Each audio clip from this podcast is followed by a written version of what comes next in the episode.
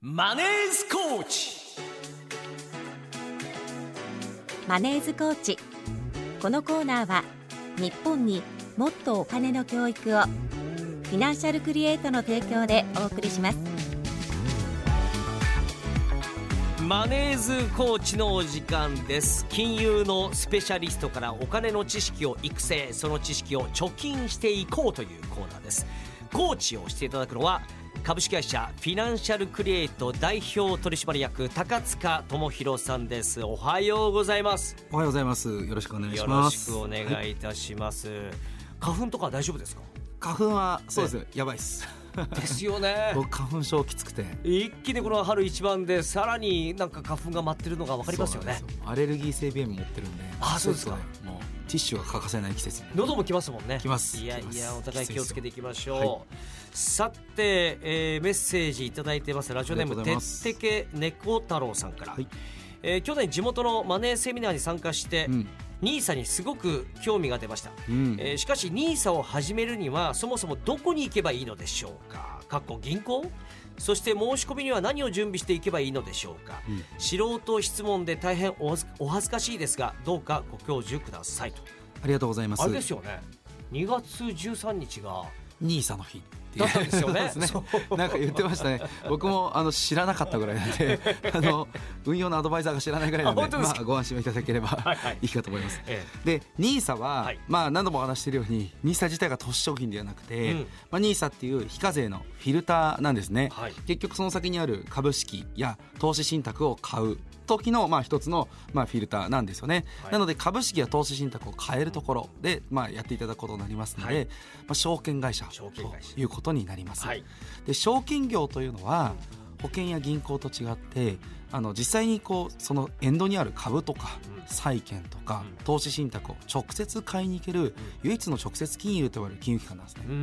なので自分が買いたいものを、まあ、仲介料だけ置いていって、はい。もう直接買いに行ってリターンは自分で丸飲みできるよと、まあ、そういった商品になってます、うん。それを販売するのが証券会社、はい。まあ、販売窓口になりますので,、うん。で銀行さんとかも証券業を行っている時がとところが結構多いので銀行でも買える、はいはいなんで基本的には証券会社で買うとうん。いう形になります、うん。で証券会社ってあくまで仲介所なのでスーパーマーケットみたいなもんなんですね。取り揃えてる商品もスーパーマーケットによって違うのと同じで違うんですよ。また全く同じ投資信託でもうん。いくらで売るかはやっぱりスーパーによって違うんですね。違うらしいですね。そうなんです、なのでうん。基本的には今はネット証券と呼ばれるはい。楽天とか SBI とかマネックスとかそういったところが手数料も0円でうん。要は最初の仲介手数料投資信託いりませんよというか、うん。形で販売しているので、はい。まあ、0円のところでうん。買っていただく方が分かりやすくて良いのかなとは思いますね。うん。はい、いざ相談しようと思って、はい。窓口銀行だとか証券会社にそのまま行っても大丈夫なんです。もちろん言っても大丈夫です。ただ、うん。買う時の結局投資信託の手数料が高くなるのはもう最初から覚悟はいただきたいかなというふうに、うん本当に1000万投資するとうん。3%かかると30万。うん。いきなりマイナスからスタートします。けど、はいはいはい。ネット証券で買うとプラマイゼロから始められるので、うん。結構大きな差になったりします。うん。なので、まあ、多くの方が最近はネットを使われるのはそういった理由ですね。はい。ただ相談者がいないとか、そういったところもあるので自分で勉強する。これはすごく必要になると思います、うん。うんあと1点注意としては、はい。今これだけやっぱり NISA とか投資に注目が集まってるからこそなんですけど NISA っていうのはあくまで手段これも投資も全て含めて手段でしかないです。で投資って時間がかかるんです、うん。で余ったお金とか将来に連れて行きたいお金には使えるんですけど、そもそもやっぱり家計のやりくりって家計管理が命なんですね、だからこそ家計管理が上手になる。うん。お金貯まらない人はまずは貯める仕組みを作る。そういうところを意識してそこができた上で次に NISA に取り組んでいただけなんか NISA をやれば世界が変わるとかそういったものではないです、うんなのでその辺は今もう NISA っていうことにかこつけて詐欺商品とかもたくさん出回っているので、うんうん本当に注意いただきたいかなというふうに思います。いやーだってねあのやっぱり僕なんかも素人目線で、何が本物で何が偽物かというかね。何が怪しくてどこが怪しくないかってわからないですからね。そうですよ。結局結構いろいろ忖度だらけの金融って世界なので、うん。本当に気をつけていただきたいと思います、うん。まずは自分の家計管理、はい。自分のお金が一生持てばいいんだと、うん。まあ、それが全てなんですよ、その中のソリューションの一つとしてインフレもしていくんで、はい。